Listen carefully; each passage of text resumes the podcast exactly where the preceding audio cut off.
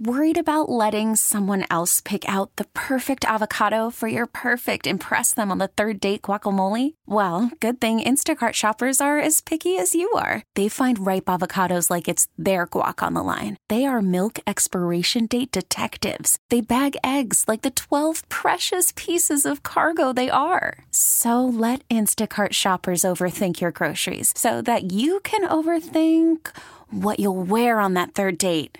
Download the Instacart app to get free delivery on your first three orders while supplies last. Minimum $10 per order, additional term supply. We really need new phones. T Mobile will cover the cost of four amazing new iPhone 15s, and each line is only $25 a month. New iPhone 15s? Only at T Mobile get four iPhone 15s on us and four lines for 25 bucks per line per month with eligible trade in when you switch.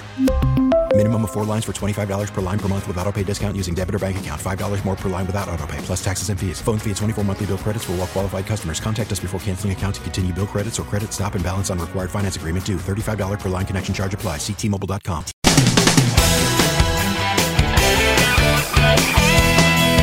Mike's on. He's ready to go. On the fan. New York Sports Radio. Mike's on. Mike's on. You the sports any way that he can. It's Mike Francesa on the fan. Sports Radio 66 and 1019 FM. WFAN. All right, on this Wednesday evening, the 17th day of June, we come to you, as always, brought to you by Casamigos Tequila, brought to you by those who drink it. Uh, maybe a little bit of optimism. I'm even tired of talking about it with the baseball. You know, call us when they get something done, and it sounds like they want to get something done. I mean, uh, they've pushed the, as far as they can. They're trying to, you know, it sounds like the players are going to win. If they if there's going to be a, a concession, looks like the owners are going to make it. Uh, the owners will get their extra playoffs. The players get their money. That looks like, but we'll probably play somewhere around a ridiculous 60 game season. That's what it looks like. Uh, but it sounds like. Uh, it sounds like they're moving in the right direction now. So, again, kind of tired of talking about it. To be honest with you, when they play, call us.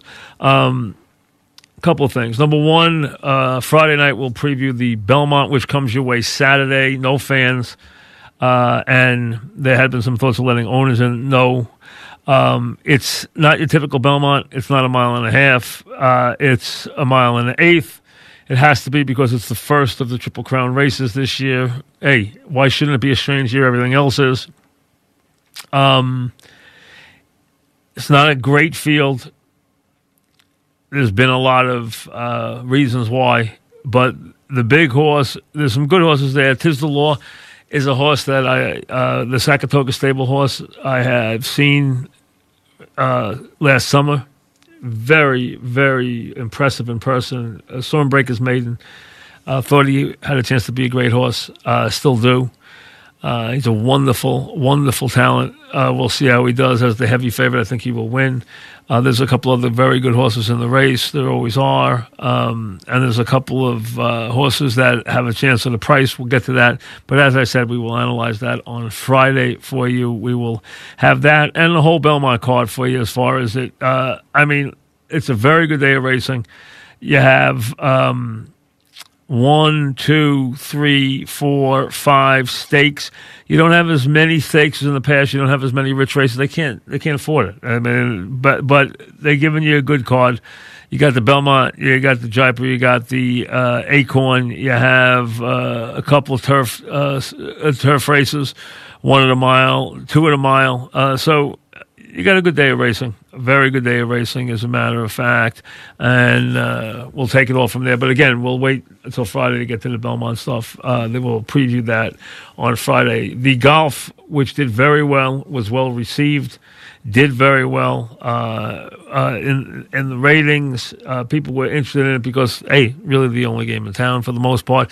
Back in action this week. Still no Tiger. Uh, Hilton Head down there on that very scenic track, the RBC Heritage. Good field again. You got some very good young players.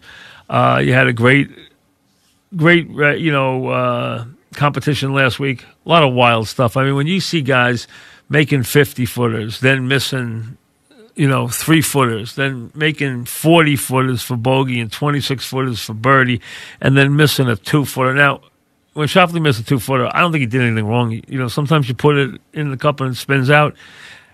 I don't think he did anything except put it in the back of the cup. It just didn't go in. I mean, sometimes it just doesn't go in. Uh, and uh, uh, that was obviously costly to him. Uh, Morikawa, who's going to be a very good player, had his chances. He's got to shake that off.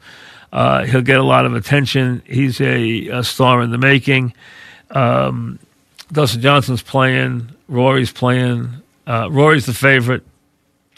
Uh, um, Rahm is playing. Uh, Thomas is playing. Um, I'm going with DeChambeau, fourteen to one. And I thought he played very well last week. I think he's playing well right now. I don't like how beefed up he's got. You know, he's made himself very big. He's working out three times a day. He's drinking all these protein drinks. He wants to be able to hit the ball a mile. I mean, that's his thing. You know, you know how he, scientific he is about everything. Um, but he played really well, and he had a couple of putts that if they had fallen, and they easily could have, including one on 18, he could have been in the playoff or better. Uh, he played really well. He's played well at Hilton Head in the past. He's 14 to 1. I think he's got a real big chance this week. And then my long shot this week is uh, a journeyman. And this, I would play this guy two ways. I play him to finish in the top five, where he's going to give you 12 to 1 in the top five, and he's going to give you 60 to 1 overall. Jason Kokrak, who played very well last week, has had his moments at Hilton Head, and I think is playing very good golf. I think he's on a bit of a run right now. Um, listen, it'd be a big, shocking win. Like I said, he's 60 to 1. Um, but he played really well last week. He actually had, in the midst of his hot streak, he actually had one lip out. Uh, so there was a lot of that last week. Uh, and, you know, that's golf. I mean, it really is. And there, there just seemed to be a lot of them uh, for one tournament. Uh, I can think of four or five of them. And, you know, look how close Rose came to uh, forcing his way into the playoff. He just had one just miss uh, on 18. So uh, it'll be another very competitive uh, competition. Um, it's a scenic one. They did a nice job last week. This week it'll uh, have some company because, as we said, a lot of eyes will be on Belmont on Saturday, uh, and then obviously Hilton Head will finish up on Father's Day, which is this Sunday. So nice way to finish up. And again, uh, there'll be a lot of attention paid to the golf. So I'm going with the rather, I don't know if you want to call him eccentric or whatever you want to call it, DeChambeau. He's, uh, you know, different, that's for sure. And, uh, but he's getting better and better.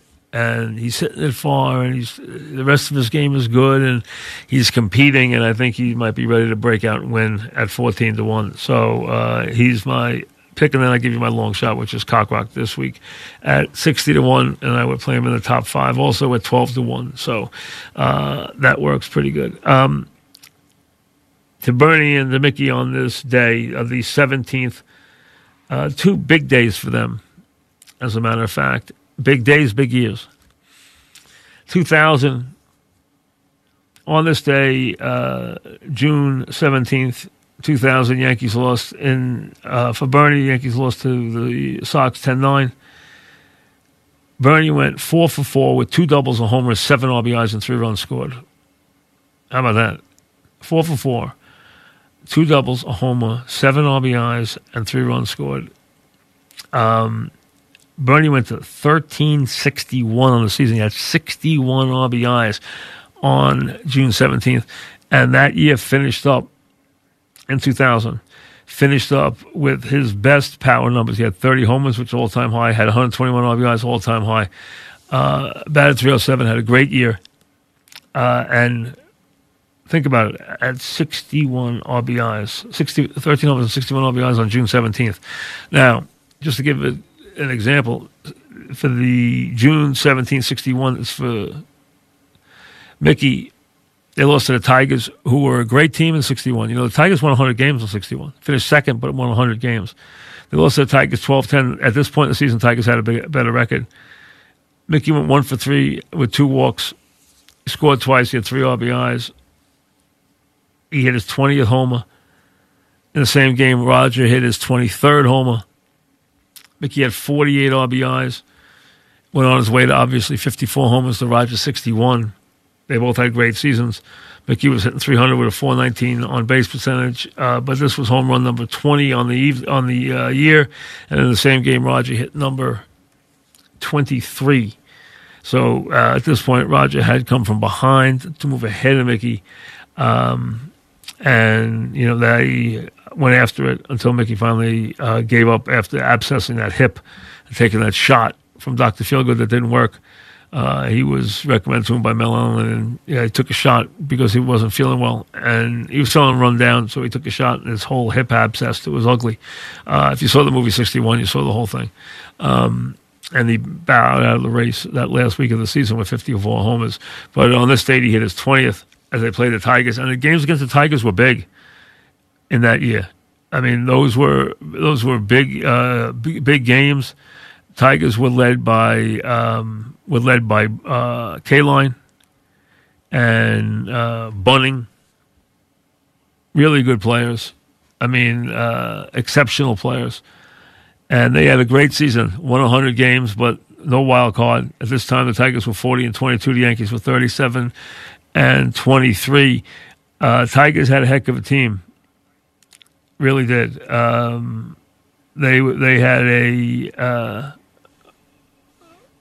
a team that was good enough, really was good enough to uh, win the World Series that year. The problem was, you know, you run into a team, you know, you run into a team like the Yankees and who had in 61 one of the best teams they ever had. You had, for the Tigers, you had Jake Wood. You had uh, Bill uh, Bruton in center field. You had Kaline. Kaline in this game on this night against the Yankees when the uh, Tigers beat the Yankees 12-10 in Tiger Stadium behind Paul Foytack. Um, Kaline went four for five with three runs scored and five RBIs. Uh, he homered. The Yankees had, I mean, Kaline was batting third. Rocky Colavito, who you know very well, the great arm, later played for the Yankees, power hitter. Rocky Colavito uh, batted a clean up Norm Cash, who had a huge year in 1961. Hit 363 in 1961. Um, Norm Cash had an enormous season. At this point, he was hitting 365. Uh, Chico Fernandez, Ozzie Virgil, Don Mossi. If you've ever seen the Don Mossi baseball card, he's the guy who has the ears that stick out. That, those Don Mossi baseball cards as a kid, that was Don Mossi. Um, Paul Foytack pitched in that game too. Um, for the Yankees, you had the uh, typical, the typical Yankee lineup, the Yankee lineup that you got so used to uh, in that season of of uh, '61. Uh, that was, you know, uh, at this point though, a little difficult. You had Boyer batting first in this game, Kubek batting second. Usually it was Kubek batting first and Richardson batting second. But Richardson was slumping, so it was Boyer batting first, Kubek batting second. Roger had been moved at this point ahead of Mickey when that's when he went on his tear. Mickey early in the season was on a tear. He was in front of Roger. Once they put Roger in front of Mickey, he took off. Elston Howard, who was only hitting 363. Think about it. You got Roger, who has 23 homers at the moment. You got Mickey behind him, who's got 20 homers. And then the guy hitting behind them is Elston Howard. All he is as a catcher is hitting 365. And then behind him, Moose Skowron already had 40 RBIs. 40 RBIs on the season at this point. I mean, these guys, and then Bob Cerv, who was the third outfielder. If you ever seen 61, they all lived together, Cerv, Maris, and Mantle. Bob Cerv was on that team. Then Bobby Richardson, of course. And Bud Daley, if you remember Bud Daley. If you ever had the 61 baseball cards, you remember Bud Daley's name. You remember all these names Bud Daley, Rollie Sheldon, Bob Turley, uh, Tex Clevenger, Johnny Blanchard, the classic pinch hitter, Hector Lopez, uh, all these guys who were a part of that great team. So it was big years for both guys, big nights for both guys, especially for Bernie, who had seven RBIs, uh, two doubles, and a home run, seven RBIs going four for four in that game on his way to the best season he ever had with 30 homers and 121 RBIs. We'll get to your calls, whatever's on your mind. Um, a couple of things. There are reports of some moderate success in baseball, that they're moving in the right direction. You're going to hear that until they get a deal. You know when they get a deal when they tell you get a deal because as as men as much animosity as there is between these two, any little thing can blow them back up. I think they both realize they're at the point where they have to do it now if they're going to do it. Uh, so I think they are on their best behavior. Uh, but we'll see what happens as we go forward. And I'll tell you one thing you're finding though with all these sports, especially the team sports. You know, golf is a much easier lift for them. They're playing outside. They have plenty of room. They're individual contractors. They travel themselves. They're responsible for their own travel. They take care of their own stuff, their own schedule, their own people, everything else. Um, from that standpoint, it's a lot easier from a logistical standpoint and in terms of having to deal with the whole idea of moving a franchise and moving teams and moving people inside a franchise. So, uh, all that is a very, very big issue. And then you got the issue of uh, exactly how many positives can a team withstand at one time? Can a league withstand? when is the credibility damaged by that? So that's always going to be an issue. And as they move, you know, in baseball, let's say, where they want to move around, again, as they move to cities where it is spiking, that's an issue also.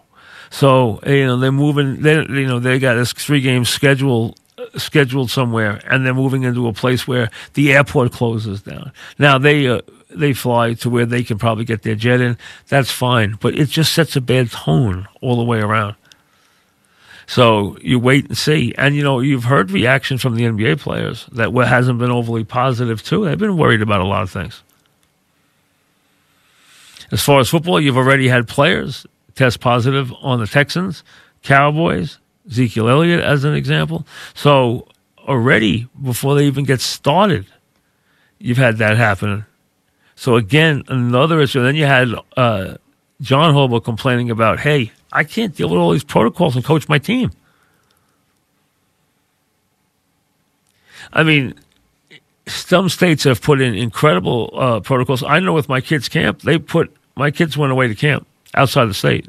It was New Hampshire for camp, and New Hampshire put in such stringent protocols to the camp that the camp couldn't couldn't do it. They just couldn't get it done. They had to cancel the camp for the summer. And this is in the middle of nowhere. This is out in, you know, out in the uh, wide open land. I mean, where it's really it's on a lake. It's in the middle of nowhere, and they still couldn't do it because they were going to make it so strict as to how the uh, camp was going to be maintained, who was allowed in, how many. It's true, we're going to have to test the the uh, uh kids before camp? Were they going to be tested during camp? Were they going to be allowed to have the interaction they usually have camp to camp and all the other different things? And instead, they just canceled it. You know, one thing with the NFL is uh, is is Kaepernick, and I would say this: I will be extremely surprised if Kaepernick's back in the league by before Labor Day. I'll be very surprised if he's not. I think he will be. Now, does that mean that I think somebody's just going to hand him a job? I think there. I think the league wants him to be in there. I think they want him in the league now. I don't think there's any doubt that if he's in shape, he's good enough to be a backup quarterback in this league. I mean, the guy came within a couple plays of winning a Super Bowl. He hasn't played in a couple of years, and his last couple of years he didn't distinguish himself. I think he's six and nineteen his last twenty five starts, something like that.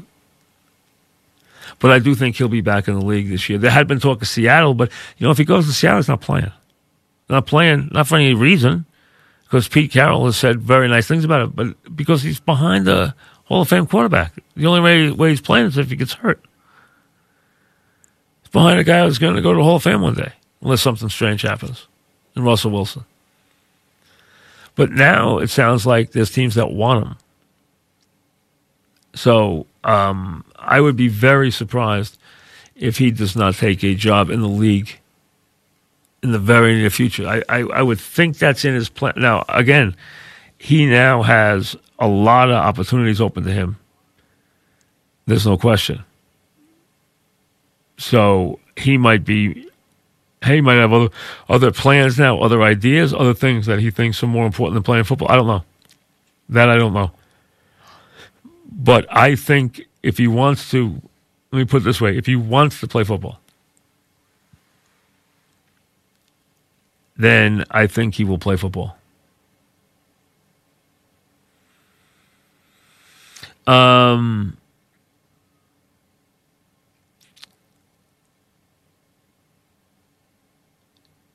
as we mentioned with the uh, at the Belmont, which will go Saturday at a mile and an eighth. We'll preview that on Friday. We'll preview all the races on the card that day. There had been reports on television that they were going. As a matter of fact, they ran a promo that was incorrect. I just heard it a couple a couple of minutes ago, which said that they were going to run the Belmont at two forty five. They are not. The first race is eleven forty five, and they are going to run the Belmont at five forty two. There had been reports for some reason. I don't know where listen, there's a lot of stuff. Information just gets out now that's just not that good. But there, I, I saw a promo on television during a commercial. I was uh, watching it, and they said uh, Belmont will be running 245. It will not. It will be run at 542. Okay, that'll be uh, the race. First race of the day is 11:45 on Saturday. Now, there's no no fans to the track, but you can still, you know, obviously you have multiple places to wager on the races. Um, you have uh, 12 races on the card. Uh, you have the second race will be the Woody Stephens, which is a very good sprint race. Um,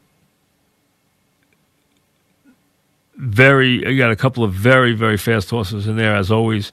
You have uh, Pennine Ridge, which is a turf sprint, a turf uh, mile turf race then you have the Wonder again. Then you have the Acorn. Know, the Jaipur, which is six furlongs uh, on the turf. And uh, if you know turf sprinting, you know that uh, that uh, Clement always has some good ones, and he's had a couple of really good ones from the same barn. Pure Sensation will still run, and he's a very talented, very very talented uh, sprinter been a very, very successful one. And then the Belmont will go off at 542, and it will be run at a mile and an eighth. And obviously, the favorite uh, will be Tiz the Law, ridden by Franco. Uh, you have one, two, three, four, five, six, seven, eight, nine, ten horses in the race. Um, you have Tap It, Tap It to Win, Mark Casse's horse from Live Oak uh, on the rail. You have Sole Volante, Max Player, Modernist, Mott's horse that's got a chance to run real well. Uh, Farmington Road, which is a Pletcher horse, Quality Road. You have uh, Fore Left, which is out of the, uh, you know, Doug O'Neill out of the Reddam Racing, which has had a lot of success in these races. Uh, Jungle Runner from Calumet, uh, Tiz the Law will be the heavy favorite. Dr. Post, another quality road from Pletcher and St. Elias, uh, and uh, then Pneumatic. So, um, solid field, not an overwhelming field, but a solid field. And again, heavy favorite. Uh, I think, I think Tiz the Law will be four to five in this race. He deserves to be four to five. Uh, the horse has shown really an a lot. You know, the horse has uh, shown a tremendous amount of ability so far. Has done everything right. Is very, very impressive. Has been vi- visually impressive, uh, and uh, deserves to be, and has earned the right to be a heavy favorite, and has a chance to have a very big year. Uh, just like uh, they did with Funny Side, uh, Sackatoga Stable is back all these years later. You know, They didn't just get one of these; they got maybe two of these because they obviously they got a, one that changed their lives with uh, with Funny Side, and now they have another in the uh, of Constitution.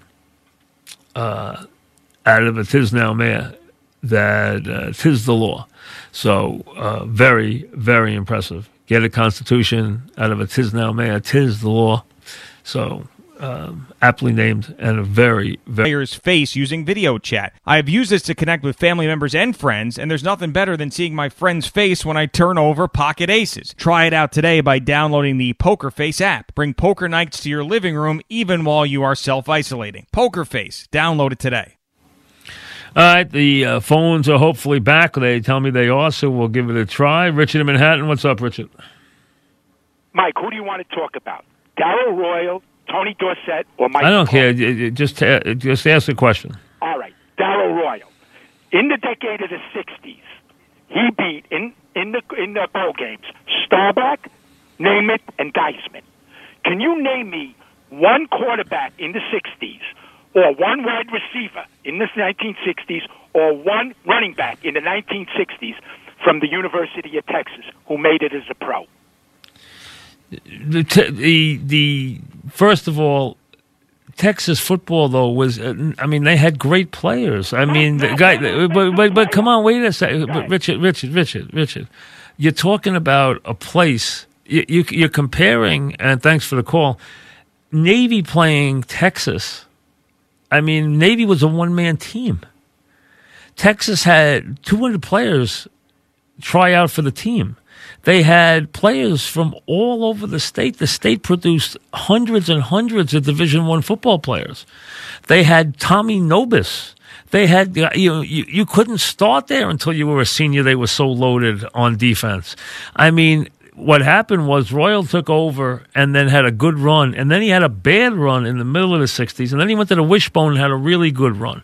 But when he won the national championships, the second two, he won them with the wishbone. So, I mean, they didn't have quarterbacks and wide receivers. They had a quarterback named Street, if you remember, when they beat Arkansas in the game that was the game that wound up to be determined in the, the national championship. Because remember, in those days, the national champion was determined before the bowl games, not after. So, the bowls were an aside after. Remember, Notre Dame just started going back to bowl games. They went and played Texas. It was the first time they'd been to a bowl game in a million years. Uh, but Nixon was the one who declared Texas Texas because they were undefeated. The other undefeated was Penn State. Penn State was furious that they weren't considered the national champion. So I mean, it was a different world. The wishbone when Royal was at the top of his game, the wishbone was their offense. So they weren't going to have quarterbacks who passed or wide receivers. They were a, a running team. That's what they did. They ran. As a matter of fact, they had a big, a big thrower who they demoted and gave the job to Street because Street was a guy who could run the wishbone. That was the idea. I mean, in those days, and then everybody went to it. Alabama went to it with Bear Bryant because he started to recruit black players. He had gone through a lean period too, so he started to recruit black players. Okay. Bear took a beating from USC once just so that he could get as many black players as he wanted into the school. He had USC come to Birmingham and beat their brains in just because he wanted to prove a point hey, if I can't recruit those players, we're not going to be a championship team. They started recruiting black players. They went on a huge run and won a bunch of national championships. He went to the wishbone. Um, Oklahoma, obviously, went to the wishbone, won 30 something games in a row. Bob in Vero Beach, what's up, Bob? Oh, hey, Mike. What's happening? Um, you mentioned the 61 Yankees earlier. Yes. I talk about them? Yeah, go ahead.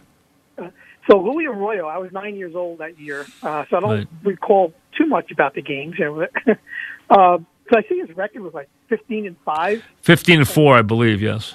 Yeah, something like that. And Right. he was a relief pitcher. Now, was he was he a classic example of the uh, so-called five o'clock lightning, where he was getting the wins? No, no, he he finished a lot of Ford's games, which is what you know. He was kind of Why would he Why would he get the win? Well, he did win games because he was in a lot of games. So they were. ga- He didn't win Whitey's games. He kind of saved Whitey games. Whitey won twenty five games.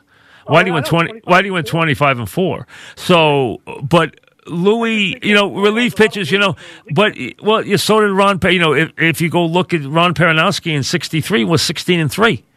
So if you go look at Elroy Face, Elroy Face for the Pirates uh, in '60, I think was 19 and one. So these guys used to come in and pitch, and they'd pitch a couple innings, and they'd be in the game. They'd be in a tie game, and they'd get a lot of wins. So it, it it happened a lot. You had a lot of those relief pitches that got a lot of wins in those days. Well, the, the term you've heard of the term five o'clock lightning, right? Yeah, that- but that meant the Yankees were behind. They came back and hit a home run. I mean, Well, but they, but the, but the sixty the sixty one Yankees weren't behind very often. You know, the sixty one team had great pitching, had great defense.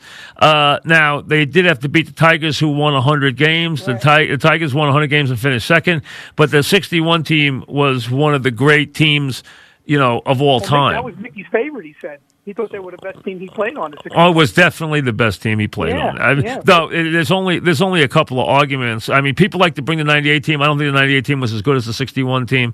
Uh, th- now, uh, and thanks for the call. One of the teams, in, you know, you can go back to Murderers Row. You can go back to the you know the '30s Yankees were the most efficient championship teams of all the teams. You know, when they had Gehrig and Dickey and DiMaggio and those guys, that's when they actually ran off the most championships. I mean, those were their most efficient teams. Some people will say they didn't get the glamour, but post Ruth, but they those teams were considered a lot of times the most efficient. But 61 was as good as it got because not only did they hit a lot of home runs in an expansion year, and Mail and Maris between them hit 115. The Yankees set a home run record that year. They had three catches, hit 20 home runs apiece. They had 115 home runs out of two players. Uh, they had a guy win 25 games, but they also were a superb defensive team.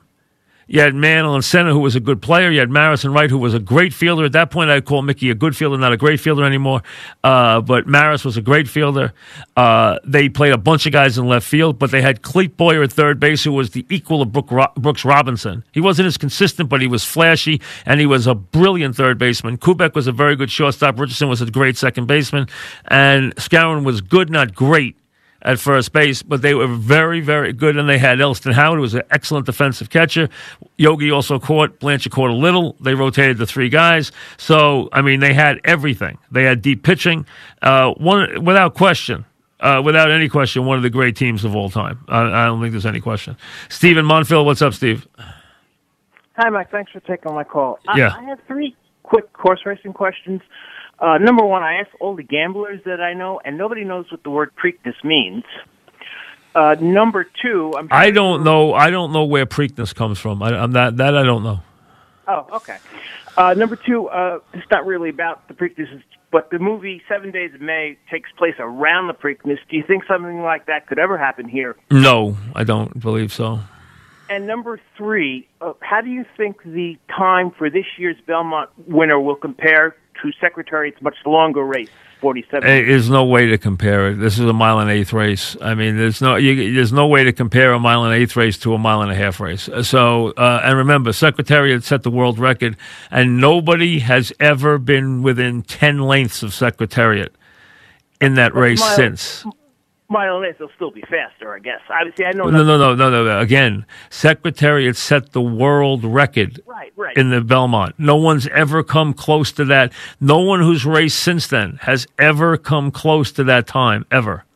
But this race will be shorter, so. Yeah, but again, but yeah, but yeah, but, but how would you relate to it? Oh, I don't understand your point. No, I mean, I'm just saying he was so fast that if even, like, whoever won this race, if you gave him that head start, he'd still beat him. Something like that. I know. I don't understand what that means. What do you mean head start? They'd still have to run a mile and a half. Right. Well, yeah, but I'm. Well, no, but I'm saying if. if I, I don't know what you're saying. Well, no, I mean, if he started from a mile and a half away, and this horse started, whoever That's wins, not how. That's not. That, that, that's not. That's not how they race. They don't race. They don't. I know that. I, I Oh, yeah, yeah, no, that makes no sense. I mean, listen, a mile and a half race is a mile and a half race. A mile and an eighth race is shorter than a mile and a half race. Right, I, I understand that. So you know how long a furlong is? I not off the hand. Okay, there the are eight furlongs in a mile. Okay, so Okay, all right. A a mi- and nine and an eighth race is how many furlongs? That be. Uh, I'll, I'll make it easy on you. Nine. Nine. Okay. Okay. And the triple and a, a mile and a half race is how many furlongs? Twelve. There you go. Now you got it. Thanks. Thanks for the call. So it's three furlongs longer. So uh, again, it has no. There's no way to compare them. But my point is, don't compare anything to what Secretariat did in the Belmont. Nobody who's ever run has ever broken that time. That is still the world record for the time. Forget not just the Belmont time; it's the world record for the time, two twenty four. It has never been broken. And as far as the Belmont, nobody's ever been within 10 lengths. The second fastest Belmont was Easy Goer. He ran 226. He would have been 10 lengths behind. John in Fairfield, what's up, John? And uh, I appreciate you uh, getting on Richard. Like these oblivious uh, names and players that he brings up every day, it just bores me to tears. I, so I, I thank you. For, Somebody uh, texted me that Preakness was the name of a horse in the early 1800s. So that's where the name came from. It was the name of a, of a horse. Hello? Yeah, go ahead. No, I, I, I was saying I, I, I, I thank you for. No, I, I got your point on that. I was just answering the question from someone who asked what Preakness meant. I and someone already texted me that Preakness was the name of a horse in the early 1800s. That's where the na- that's where the name for the race came from. It was the name of a horse in the early 1800s. Go ahead. What's up? Just to play devil's advocate, though, um, you know, and and I mean this with all due respect, but do you think anyone like cares about these? Uh, like, it's kind of the same thing with Richard when you bring up these Mickey Mantle, Bernie uh, Williams stats. I mean, Mike, come on, you're only on for an hour. I care about them. So listen, I'll tell you what. Okay, I've been doing this for 35 years. Better than anybody know, else. you're only on an okay, now, That- yeah, and that takes and that takes a minute. Your phone call, which was worthless, took as long as that that took, which was absolutely worthless. So uh, you know what? Uh, so save it. Okay, you let, let me let me fill, uh, let me fill a show. I don't need you to fill a show. Okay, when I need you to fill a show, I'll call you. Okay, I'll decide what's good. I mean, come on now. You try and come up with something with a little perspective. We haven't had sports in three and a half months.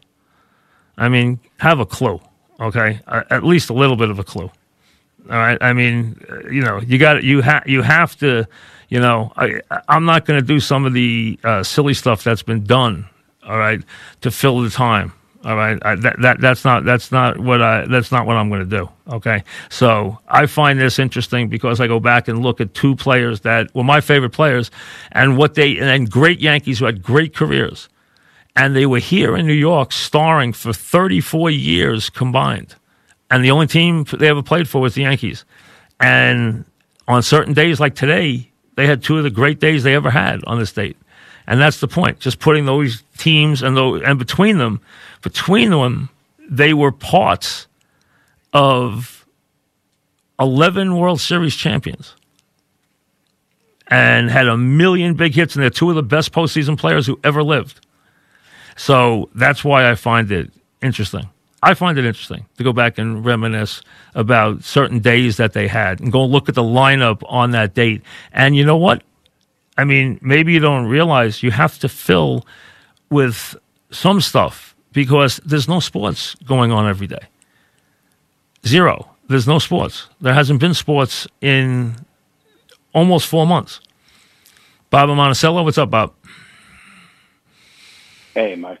What's happening? Uh, I wanted, I wanted to talk to you quickly about the 2001 baseball season, just in light of this total disgrace that's going on right now with the baseball. I was living in the city, and and I remember that Piazza home run was obviously you know bigger, as big as Kirk Gibson's home run as a kid. My question was this: I always felt like that loss, Game Seven, was the biggest ever, because I felt like if we had had a parade in the what's it called the Canyon of Champions, Valley of Champions, Canyon of Heroes. Canyon of Heroes, yeah. if we had had that parade after 9/11 and like New York, I always felt like broke my heart a little bit that series lost because we didn't have that celebration. Well, you know, sports sports brought sports brought the city back and brought the country back during that time.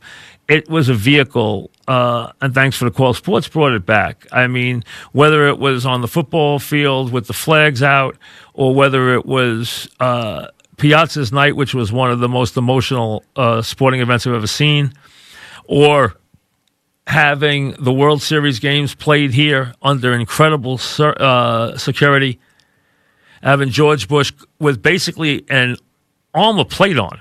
I mean, they sent him out there. I don't know how he threw the ball because he was dressed in like an armor suit, so that they, they were so worried about him being out there uh, in front of, the, of, that many people at that time. Um, I thought sports was a tremendous tonic. Uh, it served a tremendous, tremendous uh, role in bringing back the spirit of the city in giving people an outlet, an emotional outlet. The athletes obviously served a role by going down to the uh, site and helping the volunteers or going down there and serving lunch or going to firehouses or all the different things that went on. Okay, that all those athletes shared with the people in the city, uh, going and, you know, deal with the families of the victims and just going and giving them a you know pat on the back or whatever it was, and it did work wonders. This is a much more peculiar time. We haven't all rallied. We've been very divided. Instead of everybody rallying and wanting to fight the same fight and be angry at the same opponent and want to help each other. Now we're incredibly polarized, incredibly divisive. Everyone's pointing blame at everybody else. Everybody's accusing everybody else. No one understands anything. There's been no real leadership. There's been no government plan. There's been no information you could hang your hat on. As we go into this, as we try to reopen sports now, we watch as our city gets better, better, and now this thing breaks out in all over the country as you watch on the news every night. So again, we're watching as it breaks out in Oklahoma and breaks out in Arizona and breaks out in Texas and North Carolina and Florida and Georgia. And we're watching that unfold after we lived through it being so intense in our cities for months. So we don't know what the heck's going on with this thing. Day to day, we don't know what's going on with it. So it's so different this time. And then you're right. Sports has been divisive, if anything. And we also have had all the unrest and all the racial issues on top of all the divisive issues with the pandemic. And our way of life has been stopped cold, and then sports has been stopped cold. So, and sports hasn't been able to lead because they just have to get in line because they don't know what to do. Nobody knows what to do. So it's made it a very divided time, a very polarized time. It's not anything like 9 11 was focused and patriotic. This is polarized and very disjointed and very confusing. It's anything but like what we faced in 2001. And in that year, sports did bring us back. Piazza brought us back. The Yankees brought us back. That 2001 series, even though the Yanks lost it in seven, and it was a heartbreaking defeat. I was sitting there as it happened. It's a heartbreaking defeat, but you know what? It still was a great seven games and great games at the stadium, and it brought us back. All sports brought us back, and the athletes helped and contributed. This time, it's different because everybody is a little lost right now, and we are so divided as a nation. We've uh, we've probably never been as well. I, I don't want to say never because there have been times in our history we have been, but very few times we've we been as divided and as and, and as uh, polarized as we are now. We'll see you tomorrow. T-Mobile has invested billions to light up America's largest 5G network, from big cities to small towns, including right here in yours. And great coverage is just the beginning. Right now, families and small businesses can save up to 20% versus AT&T and Verizon when they switch. Visit your local T-Mobile store today.